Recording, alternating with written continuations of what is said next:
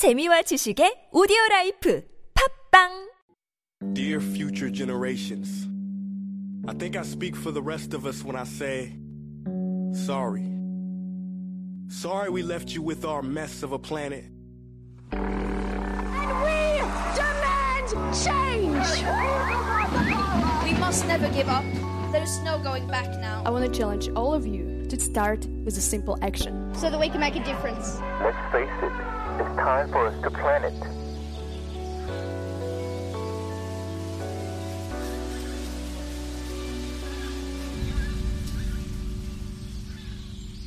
Planet Forward.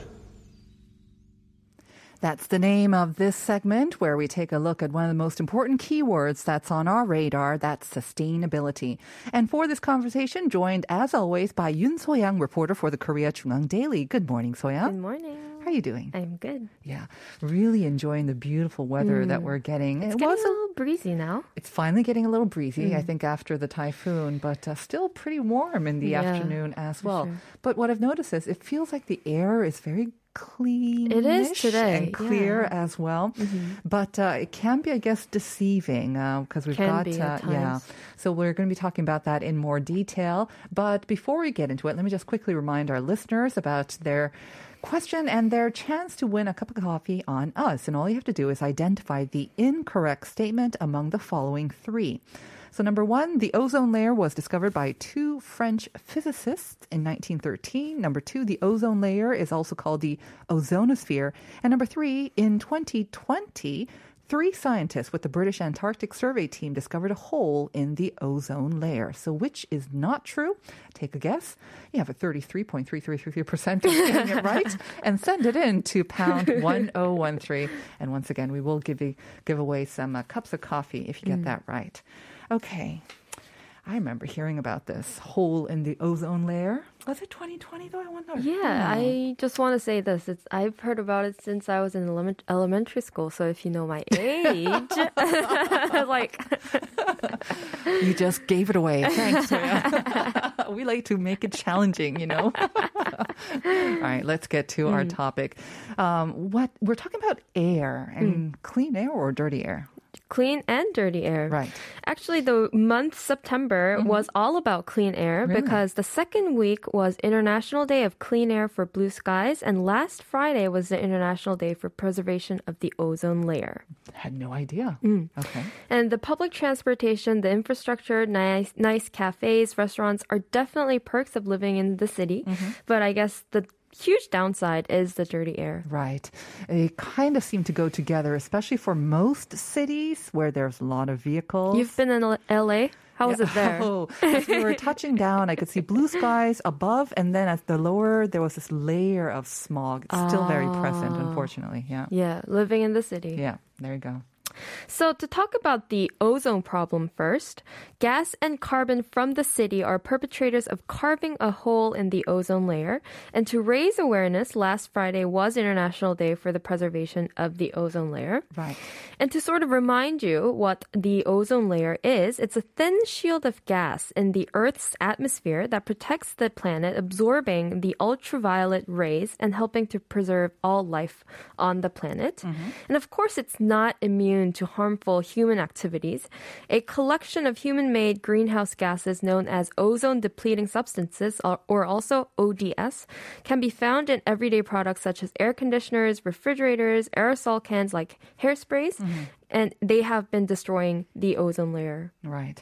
So I remember like when um, we discovered this problem with the ozone layer, I was thinking, do we have to give up our aerosols and uh, our refrigerators and our ACs at the time? So let's go into more of a detail about why it's so necessary and why it's a problem when there's a hole or something in the ozone layer. Right. The first thing is because of the UV radiation. The consequences of any damage to the ozone layer are multifold. Harmful gases carve a hole in the ozone layer, allowing UV rays to directly hit the Earth. And long-term exposure to this UV radiation, it threatens human life because it causes skin cancer, eye diseases, and other health problems. And it also harms most animals, plants, and microbes. Of course, um, they also um, pr- they have an impact on greenhouse gases apparently as well. So those are the same substances Yes, that cause this they're the whole, same. right? Okay. Um, what else? Uh, what sort of uh, problems? problems. does it also exactly. So the carbons emitted from the cities are not only contributing to the enlargement of the ozone hole, but it's also a primary pollutant and that affects our breathing. Just this past April, the U- United Nations submitted a report headlined Almost Everyone Now is Breathing Polluted Air. Everyone now? That's a pretty big Everyone, statement. Everyone, around though. the world you're Almost talking about. everyone. Okay. An astonishing 99% of the world's population breathes polluted air that exceeds mm. internationally approved limits of PM 2.5 with negative health impacts kicking in at much lower levels than it was previously thought.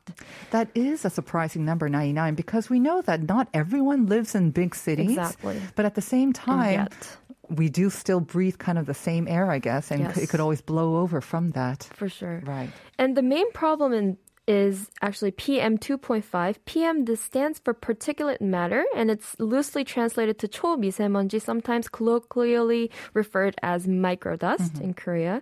And this matter is so small that it can enter the bloodstream directly and is the biggest destroyer of the ozone layer as well. Right. And this is where it could be deceiving because the chomisemonji is oftentimes you can't really tell, Can't tell. Um, when it's in the smog. It could be perfectly clear and looking clean, but it'll still be present. Exactly. So it is a huge impact. That I mean, 99% breathing in bad air, Mm-hmm. basically. Mm. And it does lead directly to early deaths, doesn't it? Also, it is a very big health problem. Mm-hmm. Uh, WHO says that air pollution actually accounts for one in eight eight deaths worldwide. So it is a very big problem. Mm-hmm. And the country with this biggest air pollution problem is actually India, mm. unsurprisingly. India not only tops the list in ozone in- increase, but also has the most polluted air in the world. India has one of the worst air quality with the greatest proportion of people, actually 95%, exposed to PM 2.5 concentrations. It's actually more than five times the WHO annual average ga- mm-hmm. guideline. So that is very bad. It's especially bad for preg- pregnant women um, who live, they live in the most polluted areas when compared with the whole population. I think it's probably because they also need to be next to or close to hospitals as well, right? Also, and stoves. Mhm. Not only that, but I think children and the older, the vulnerable people are usually more exposed to the, the risks and the uh, dangers of air pollution. Exactly. And we if we move on to Seoul, with 26 million people living in the greater Seoul, it is no surprise that the city is facing an air quality crisis. Right. And this includes you and me. Um, indeed, the mean exposure of Koreans to the PM particulate matter is the highest of any state in the OECD. Ah, so once again, we're number one in the OECD member countries, and this is the Yeah. the average exposures of Koreans to PM. Wow. So PM 2.5 levels in Seoul are actually about twice those of other major cities in developed countries. So that means it's pretty bad. Right. And once again, I mean, I think we thought that with the coronavirus, you know, basically two and a half years of kind of everything being shut down and staying home. We thought it would be better. We thought it would be better, but And maybe of it was a little bit. Maybe a little bit, but um, obviously not enough. Um, so at this point, of course, we have to do whatever we can, and we have been discussing that on this segment. But let's also go over some maybe uh, tips or what things that we can do um, in our everyday lives to maybe protect ourselves from this bad air. Exactly. So this is what I do every day before heading out. You should pay attention to local weather and air quality forecasts. Mm-hmm. cleanair.seoul.go.kr is the website that gives you information on how the air is like in your vicinity mm-hmm. and also air quality for the next few days so you can prepare in advance a little bit. You can also sign up to get free text messages every morning about the weather forecast as well as the, as well as the ozone alerts, fine dust or PM 2.5 alerts, mm-hmm. and they're also available in English. Mm-hmm. Very easy. So you check this every single morning. Not every single morning, but uh-huh. when it seems a little foggy or smoggy, I mm-hmm. try to check. And how does this affect your day or how you get prepared for your day then? So I actually bring two or three masks so, so that I oh. can change them during the day. Well and and my throat feels so much better after. When you switch the masks? Yes, and when I've been wearing them all day, Uh-huh. as opposed to when I haven't been. Right.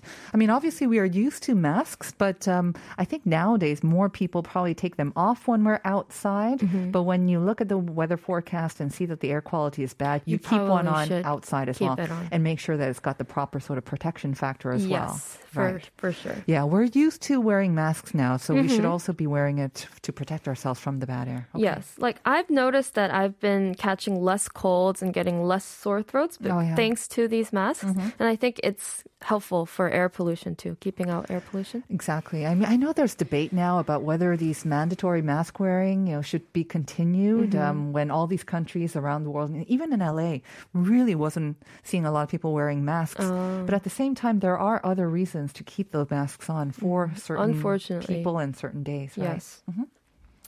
So moving on to when you're actually driving, Oh, yeah. it's better to use side roads because taking a byway, um, roads with less has it's roads with less cars, byways. It has 60% less carbon than others. So I guess using national highway like 국도 instead of express highway where there are more um, concentration of cars um, would help in that case. And you could even drive with your window window open for fresher air and even a greater view too.